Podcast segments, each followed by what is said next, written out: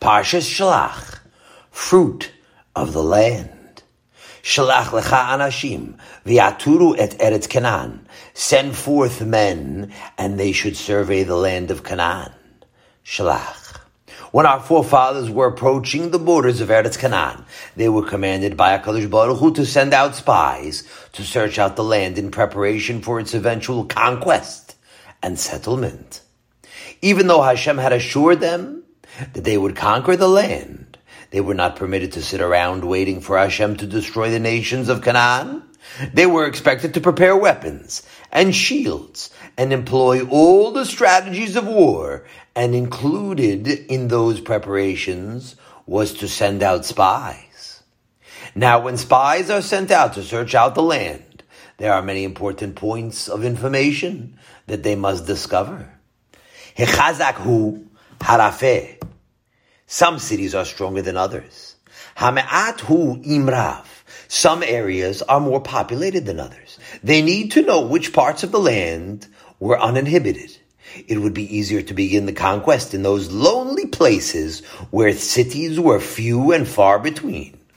They had to find out where the walled cities were situated, guarding the passages through the mountains. It would be difficult to bring a large nation of men, women, and children through a fortified city. They might be ambushed. Better to enter the plains, where people lived in small, open towns. There's a lot of important information. Twelve spies can gather over 40 days, and they came back and reported everything. However, we make note of a very curious thing. Along with their report, they brought something else. Vayashivu otam davar vet kol ha'eda. They reported back to Moshe and Aaron and the whole nation. V'yarum et pri ha'aretz. And they showed them the fruits of the land. Shalach. They didn't just tell the Am Yisrael about the fruit. They brought back samples. And they didn't do it on their own. They were following the command of Moshe Rabbeinu and you should take from the fruit of the land. Now that's surprising because they could have satisfied themselves with a description of what they saw. But what a description it would have been! The land at that time was the most fertile and beautiful place in the world. One of the reasons that it took so long before HaKadosh Baruch Hu fulfilled his promise to give Eretz Canaan to the Am Yisrael was that so the land could be prepared for them. For hundreds of years, the land of Canaan was being improved by the seven nations, and they were doing an excellent job. They were expert agriculturists, and they were putting in all that they could to make the land more beautiful and fruitful. And because of that, the whole land became like one big garden. It was a Gan Eden. They terraced every hill and every mountainside. There wasn't a span of earth that was uncultivated, and the very best produce grew there. It was a remarkable thing what they made from the land. If we could take a look at that land, as it was when the Bnei Yisrael entered, we would have been amazed at the remarkable fertility of that land. The land was Tova Haaretz, Me'od, Me'od. That's what the Meraglim told the nation when they returned from their mission. It's a very good land. That is Zavas, Chalav, Udavash. It's flowing with milk and honey. And when it says Chalav Udavash, we have to know it was literally so. The dates hanging on the trees were so fat with the vash that they split open, and the honey dripping down everywhere you walked. You were up to your ankles with honey. Not only that, the goats were healthy and strong, and they produced so much milk that their udders couldn't contain their milk. They were dripping with milk, and so the fields were filled with date honey and goat milk, and it remained that way, like that, for many years. Rabba Bar Bar Chana lived a long time after the Churban, and he described it. I was once walking in the fields of Eretz Yisrael in a certain place where it was still Zavas Chalav Udavash. I was wading in milk and honey up to my ankles. Did you ever try milk and date honey? I'm telling you, it's very good. The creamy sweet taste of the milk mixes with the fruity flavor of the date honey, and the result is very pleasurable to the human palate. It's a delectable mixture. And so they used to bend over and scoop up a cupful of milk and date honey and eat it.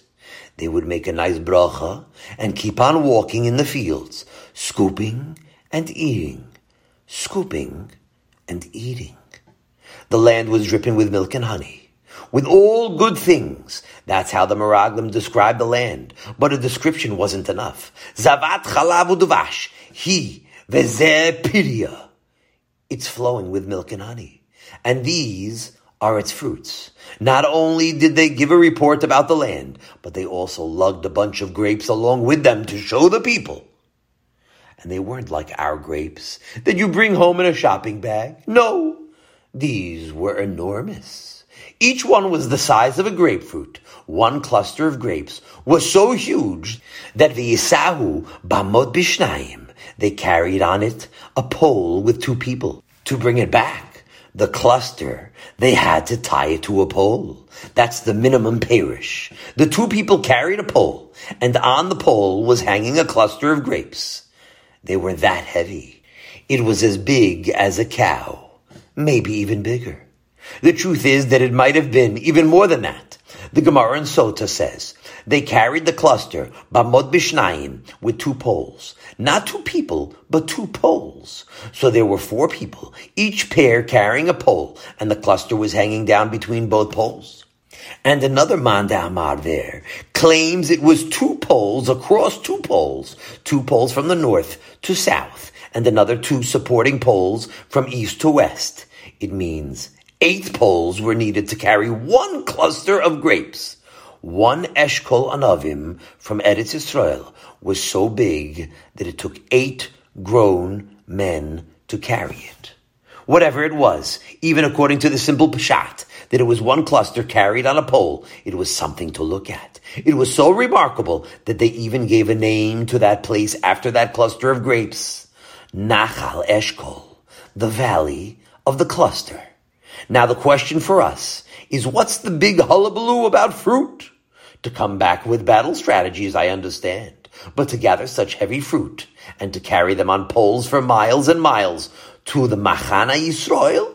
It's not gold after all, it's just grapes. What was so important about how the fruit that the nation had to see it with their own eyes? Now, in order to answer this question, we're going to have to go back to the very beginning of time, where we find the first time that fruit are mentioned in the Torah. And the earth brought forth vegetation, herbage yielding seed after its kind, and fruit trees that make fruit according to its kind, with seeds in it. Bereishis. Now it's remarkable how little mention is made in this pasuk to the grains, wheat, barley, rice, and the other cereals that are the mainstay of mankind. Barley, the wonder of barley. Barley is used all over the world. Or rice. Rice feeds millions in Asia. But not one word. The Torah could have told us about the wonders of potatoes. Do you know that the potato is a wonderful vegetable? It's like a bun. It's a big mass of starch collected in one place, a bowl of starch that fills you up. It's remarkable. When they brought potatoes to Europe for the first time, people were amazed. Some fruit have starch too, but here is a whole bowl of starch. It's amazing. And it was immediately seized upon by some nations in Europe, and it became their staple. Poland and Ireland adopted the potato as their national food, and the masses lived off of potatoes. Potatoes are a miracle. Did you ever see a big potato cooked or boiled? It's enough for a full meal. It's filling. Maybe you want a little bit of fish with it, a little bit of something else. Okay, but it's the potato that fills you up. And yet the Torah lumps all of those miracles, the potatoes and the barley and the rice and the maize and the cabbage and the countless other beneficial produce together in the word deshe. They are all lumped together in a brief notice. Let the earth bring forth grass and herbs yielding seed. The food that has fed the world since the beginning of time is given scant attention just a few words. And it's the fruit tree yielding fruit after its kind, although but a very minor part of human sustenance, that is given a special attention. Not just in that verse. It's repeated again and again. Look in the Chumash there, and you'll see that the Torah mentions fruit several times, while other things that we would think are more important are not mentioned at all. And that's because more than anything else, more than potatoes and rice and barley, more than all of that, fruit is the most remarkable demonstration of Hashem's kindness and wisdom. When you see an apple on the tree, when you see a grape on the vine, it's a masterpiece, a beautiful thing. A fruit hanging on a tree is a jewel. It's more precious than a jewel. A jewel is a dead thing, a lifeless thing. It can't teach you anything, but the grape and the apple and the peach and the cherry and all the other fruits teach us more than anything else about the niflois of the chesed Hashem. All about the beauty that Hashem put into this world.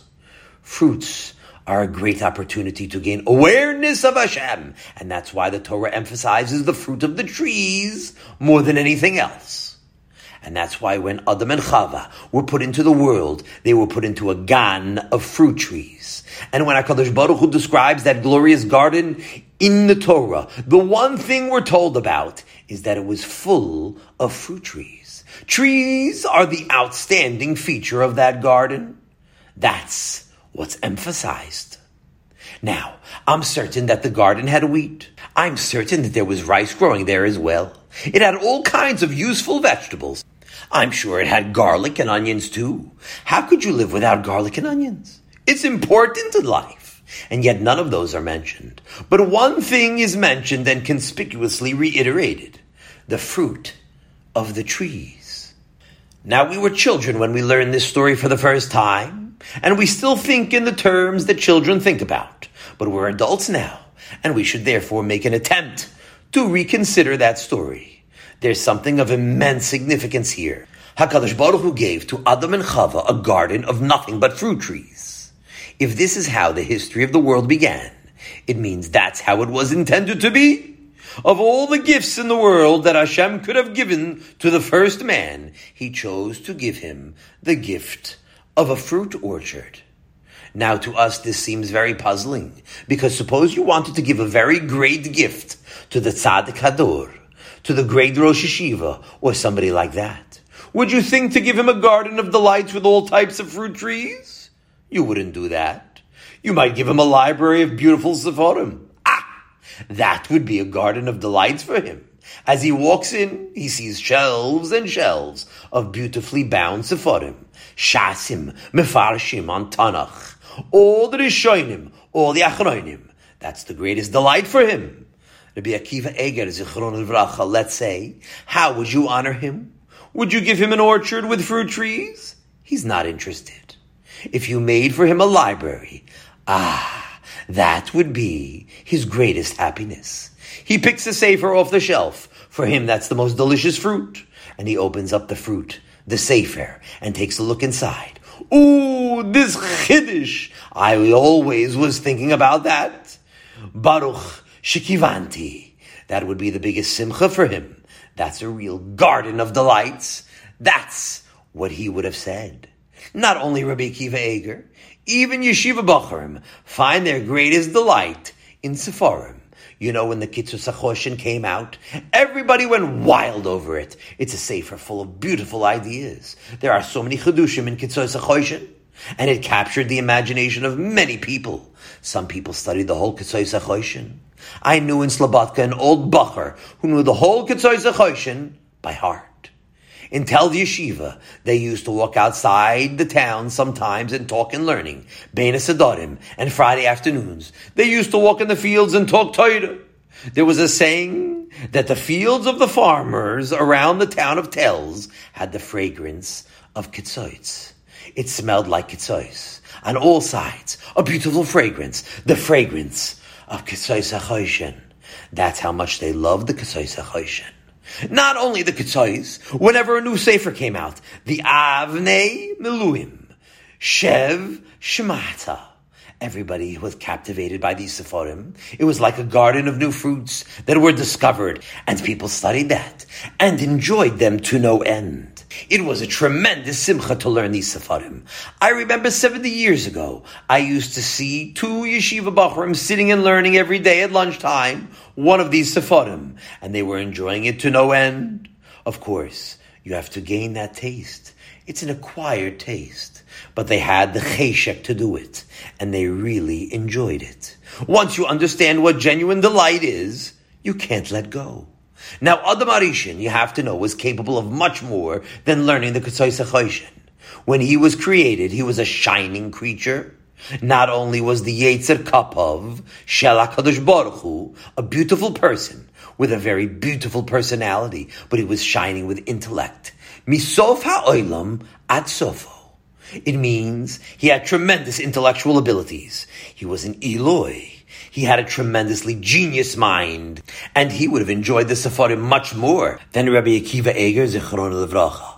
Of course, it wouldn't be anything new to him. He would open up the Sefer and say, That's very good. I'm so happy to see that my Eneklach are understanding something correctly. Sometimes incorrectly. It would be interesting for him to see that. And this enormous mind, this enormous personality was given a gift of what? A garden of fruit trees. That's a remarkable thing. It doesn't make sense to us. What's the purpose of giving him an orchard? Fruit trees. Is that the way for an Ish Hama'ala, a person of the greatest intellect, to be made happy and successful in this world? And the answer is a resounding yes. Gan Eden was intended to teach us how to be successful at our most important function in this world. V'ha'elokim asa shiyiru milefanov. Elohim made this world for what? He did it for one purpose, so that people should be aware of Him. Koheles. That's the great success of our lives. Awareness of Hashem. And in the beginning of creation, mankind was placed into Gan Eden because that is what Hashem chose to be the best opportunity for such a career. A garden of fruit is the place to become great in recognizing the Creator. This was the most effective opportunity for Adam to achieve greatness in his purpose in life. Now, to us, that may seem somewhat unusual. We would think it's Gashmias, it's materialism. How could a garden of delight be a place, the place for service of Hashem? But to a man like Adam, a man with a great mind like he had, a fruit garden was a ladder going up to Hashem. The Chesed Hashem that was demonstrated in Gan Eden was to Adam and Chava an opportunity for endless greatness. They walked together in Gan Eden and they studied the trees and the fruit because they knew that the purpose of the fruit was to teach wisdom. Nechmad ha'etz lahaskil. The fruit of the tree was desirable to give wisdom. Bereishis. Every time they saw another kind of fruit, they became excited. They studied it and spoke about it in detail, and they exclaimed, Ay, ay, ay, the wonders of Hashem! I'm sure that when Adam looked at an apple, he saw a thousand times more chidushim than we see in the Ketzos HaChoshen. Not by only looking at it, I'm sure they tasted them too. When Adam took down a fruit and ate it, he became even wiser. That's a secret that I'm sorry, not everyone will appreciate. HaKadosh Baruch Hu wanted Adam to eat peiros and to exclaim, I love you, Hashem! That was the purpose of all of it the beauty and the sweetness of the fruits combined for the purpose of giving Adam and Chava the opportunity to achieve the summit, the acme of awareness of Hashem. They were fulfilling the purpose of creation. They were becoming more and more aware of Hashem by means of the fruit. Adam and Chava studied the chesed of the Boire, and they sang Shira. They sang songs to HaKadosh Baruch Hu. You know, today, when we make a bracha on an apple, we're merely echoing in a very small way what Adam and Chava did in Gan Eden. Because when Adam and Chava thanked Hashem for fruit, it wasn't a blessing. It was a beautiful chorus of gratitude to Hashem. And there's so much to sing about. Once a person learns how to eat fruit, once he can make a laning on the sugya of peiros, there's no end to the greatness of Hashem that he'll see. Because of all the exhibitions that Hashem is showing us in the world, we must know that the fruits of the tree are one of the greatest of all demonstrations of the kindness and the wisdom of Hashem. The fruit of the tree is unique in nature and it pays for us to consider this most outstanding phenomenon. They are capable, first of all, of being eaten without any preparation. A remarkable thing. They are fully cooked on the tree. We're accustomed to that, and therefore we pass over this demonstration of Hashem's purposeful planning. We don't pay attention to this remarkable fact. Look what it says there. Vatere ha'isha. The woman saw. kitov ha'etz lama'achal. That this fruit is good to eat. It means it's ready to eat without any preparation. We wouldn't have noticed, but Chava took note of that. How could it be that anything becomes fit to eat by itself? Chemical collections of carbon dioxide in water, starches, whatever it is, these are things that are caused by the process of nature. And therefore it ought to be necessary to mix them, or at least to prepare them, cook them. Something has to be done. But on the tree, the fruit grows and it ripens and it is ready to eat when you pick it. And not only is the fruit fit to eat, but it's precisely suited to the human taste. There's a little bit of acid in it, not too much. A little bit of sugar, not too much. It's exactly the way humans relish it. It's tart and it's sweet. I'll tell you a little more. Wonder of wonders. Before the apple is fit to eat, it's almost invisible. When it's not ripe yet, it's green and it hides among the green leaves in order that you should not notice it. Because if you did, you might pluck it off the tree and take a bite, and you'd be disappointed. It would be hard and acidic, and it would give you a stomach ache. But when the apple becomes ripe, or the orange, or any other fruit, it turns into a brilliant hue, a glorious red, a beautiful yellow, depending on which fruit it is, which advertises its presence. It turns on its lights, and now you see a red light shining among the green leaves of the apple tree, or a yellow light shining among the green leaves of the citrus and orange trees. Wonders of wonders. For months, the apple or the orange was holding on tightly to that branch even if you shook the tree. As long as the apples were not ripe, the fruit would not come down. But lo and behold, when the fruit is ripe, it lets go by itself, and it comes falling down. And then when you open it up, you eat the contents. You have to spit out the core or the seeds. And that's a coupon entitling you to another fruit. If it will fall on the ground and take root, then next year there'll be a little tree growing where you spat out the seeds. It's a nace of remarkable proportions. Here is something that's creating food without any kind of apparent machinery. There is machinery, only it's so minute, so microscopic that you don't realize what's going on. There's a marvelous machinery concealed in the cells, and nobody made it except the Creator. Can you make an apple? Can DuPont make an apple? Will they ever be able to make an apple? Never. Never in a million years. It's a wonderful creation full of wisdom and cunning and planning. There's so much science that is necessary to know, and they'll never know enough to create even one of these fruits. They'll never be able to replicate that machinery, no matter how much they try. Here's a perfect machine that reproduces exactly according to the prototype. You'll never find an apple tree that grows peaches. Not in a million years. Nobody ever reported it. Isn't that a remarkable thing?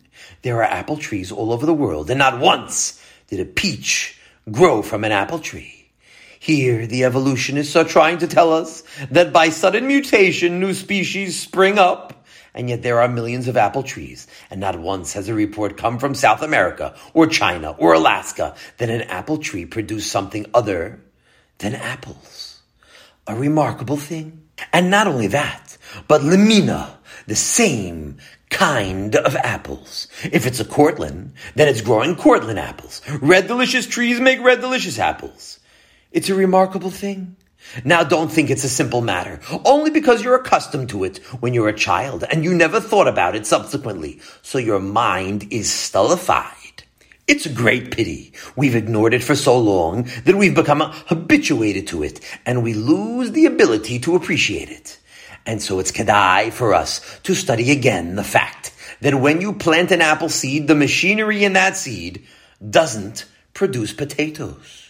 And not only does that machinery produce fruits, but it produces the great miracle of taste.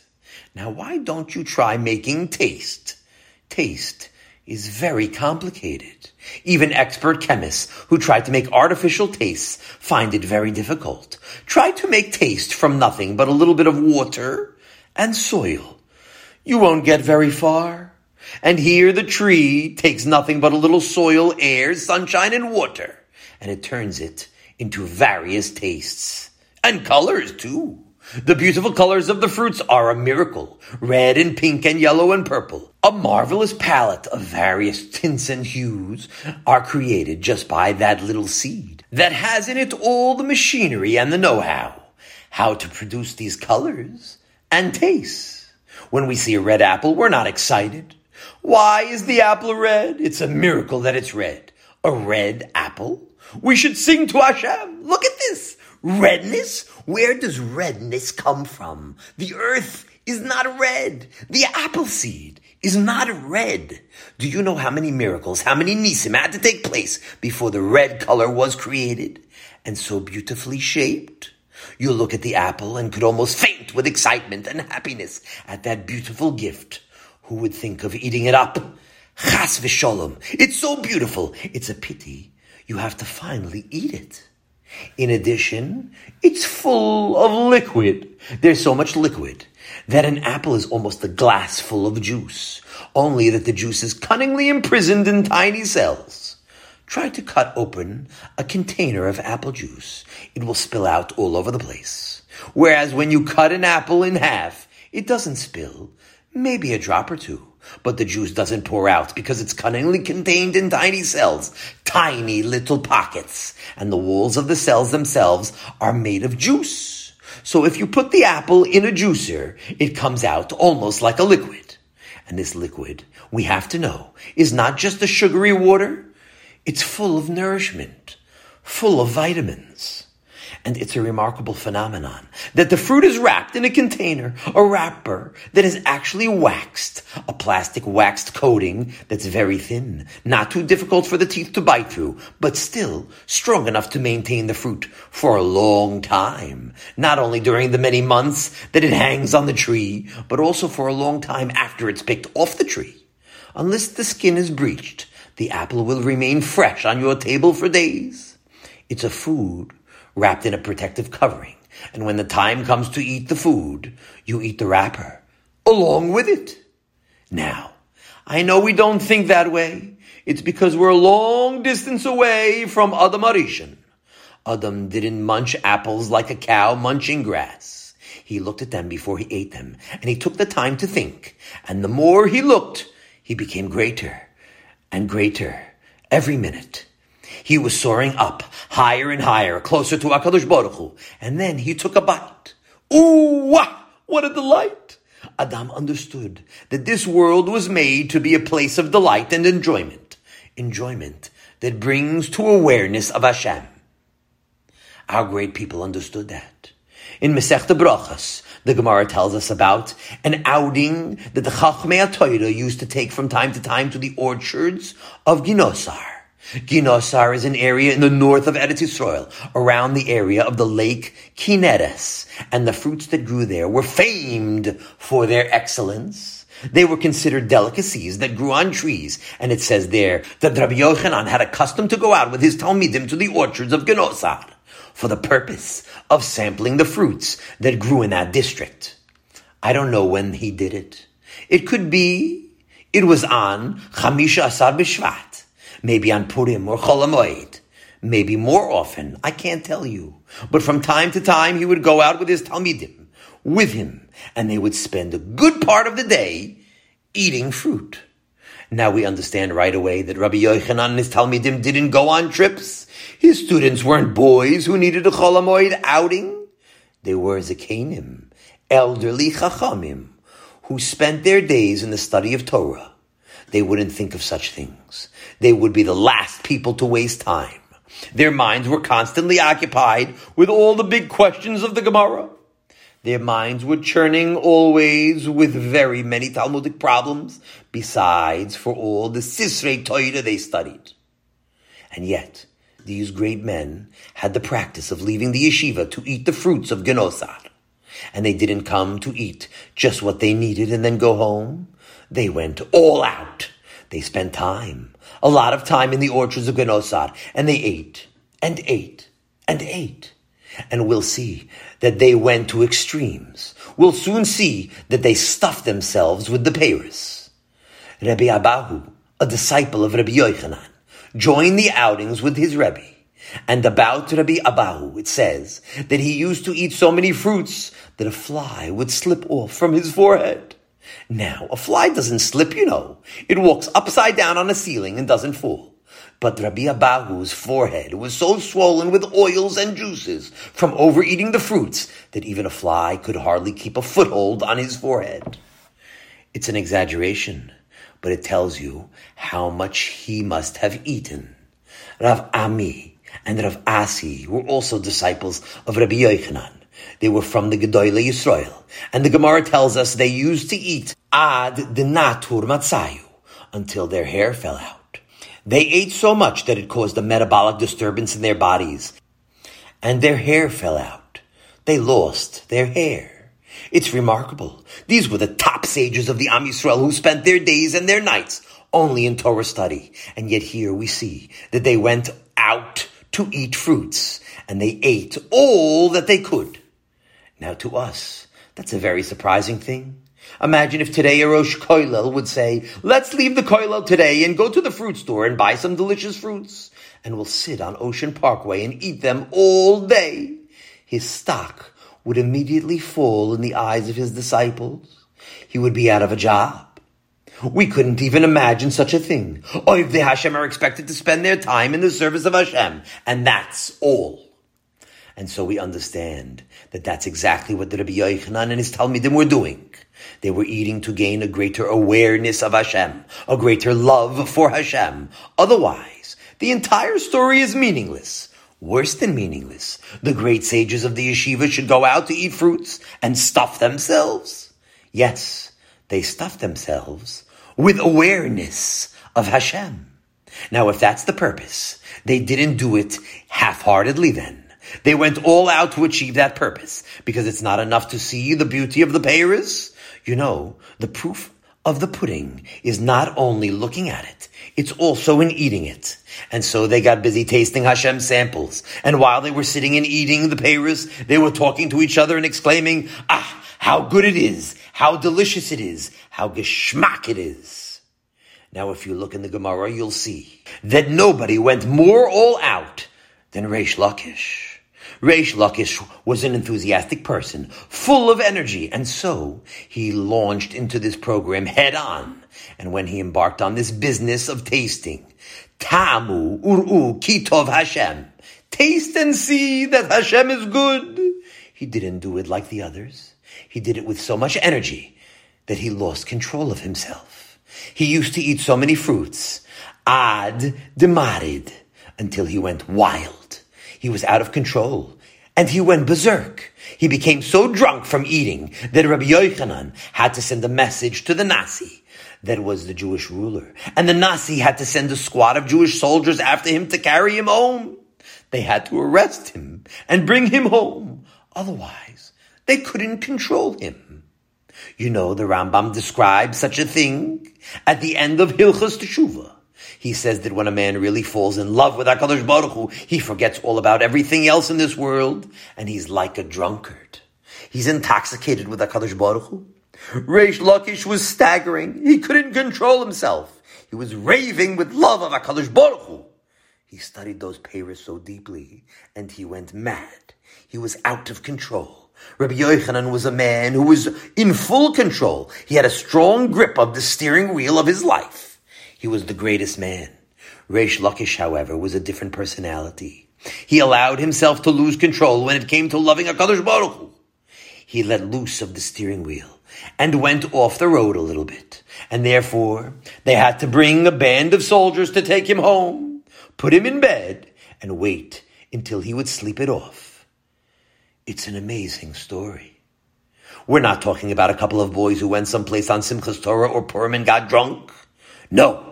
We're talking about Gedoyle Yisrael, the ones we look up to as leaders, our models. They lived to gain awareness of Hashem, and they succeeded. Of course, that wasn't the only method. You can't become great in the ways of Hashem by eating fruits all the time. They learned Gemara all the time. They served HaKadosh Baruch Hu all their lives. But from time to time, they utilize this method as well. You need to make use of all the methods that are available. And these great people didn't neglect anything. Now today, of course, I understand it's difficult for us to imagine such a career because after eating two apples, we're going to be overfed. We'll be stuffed and therefore we won't see any benefit. Even the first apple was practically a waste of effort. You have to be trained. You have to be prepared for this career. The very first time you begin to eat fruits requires a big preface. You have to prepare yourself for a career of fruit eating. You have to learn how to eat fruits. That was the career chosen by Hashem for Adam HaRishon. And that's why he lived in a fruit store. All around him was nothing but fruit. Now imagine that a person hearing this would say, What? You want to lock me into a fruit store? Let's say they closed the doors at night and I'd be in the fruit store all night by myself. But I'd be bored. Some people would want to go to the movies instead. And if he's a better person, he wants to go back to the yeshiva instead. But to stay in the fruit store? To come to awareness of Hashem in the fruit store? But that's what our great men did. They surrounded themselves with fruit, only that they made use of it properly.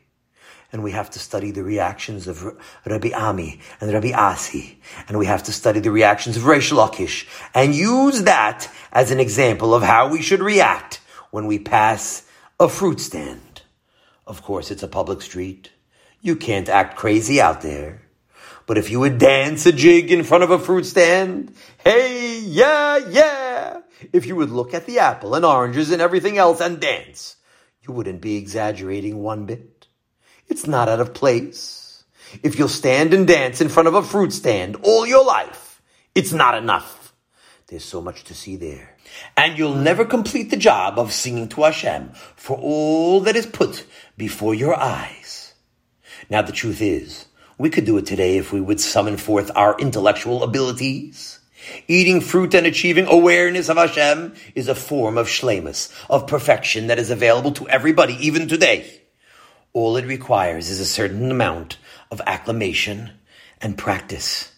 There's so much to think about when you're eating a fruit, so much awareness of Hashem to acquire. Of course, you could rejoice in Ketzos HaChoshen and Avnei Miluim and Shev Shmaatsa too.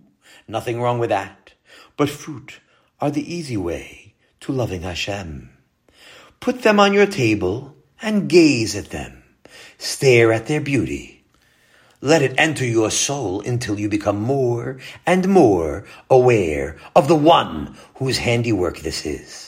I know it's very far from our thoughts, but today, even today, with our poor little minds, if you sit for a minute and look at an apple, at an orange, at a pear, you'll make something from yourself and you'll become happy too.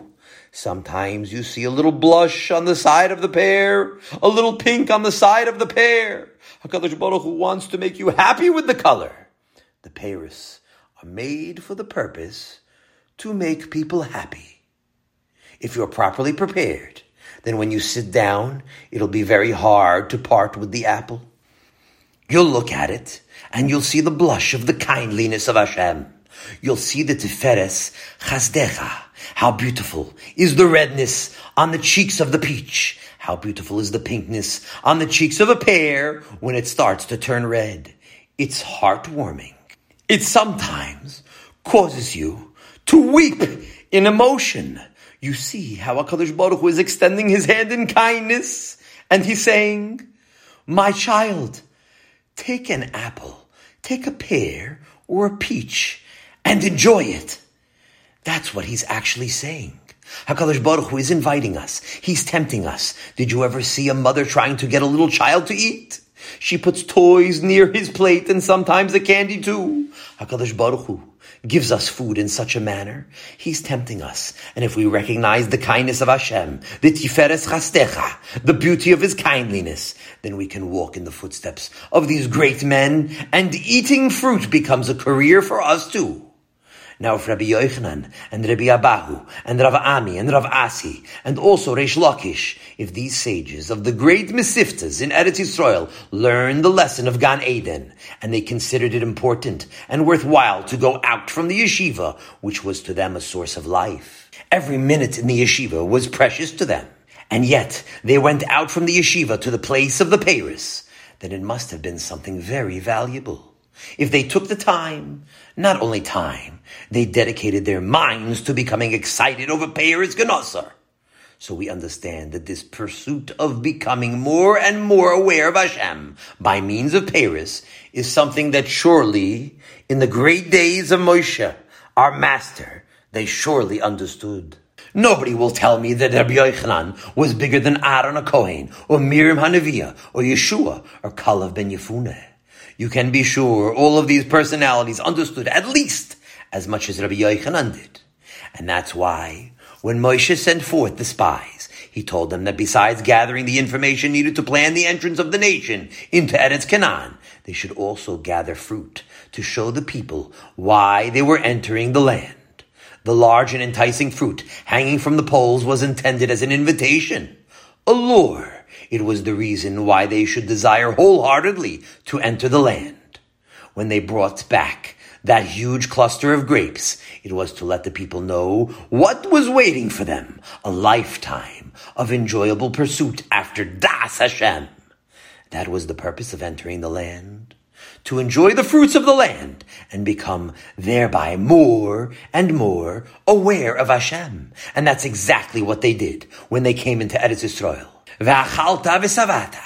You'll eat and you'll be satisfied. And what will be the result? And you'll thank Hashem. Al ha'aretz lach. For the good land that He gave you. And that is the great lesson of Vizeh Piria. And these are its fruits. Those beautiful and delicious fruit that the Meraglim brought back with them to show the Am Yisrael were intended to teach them that they would be entering the land of Canaan for the same reason Adam and Chava entered into Gan Eden. And it's the same reason we enter into this world. Because the career of eating our way to greatness is what Hashem wants from us in the Gan Eden of this world. Have a wonderful Shabbos.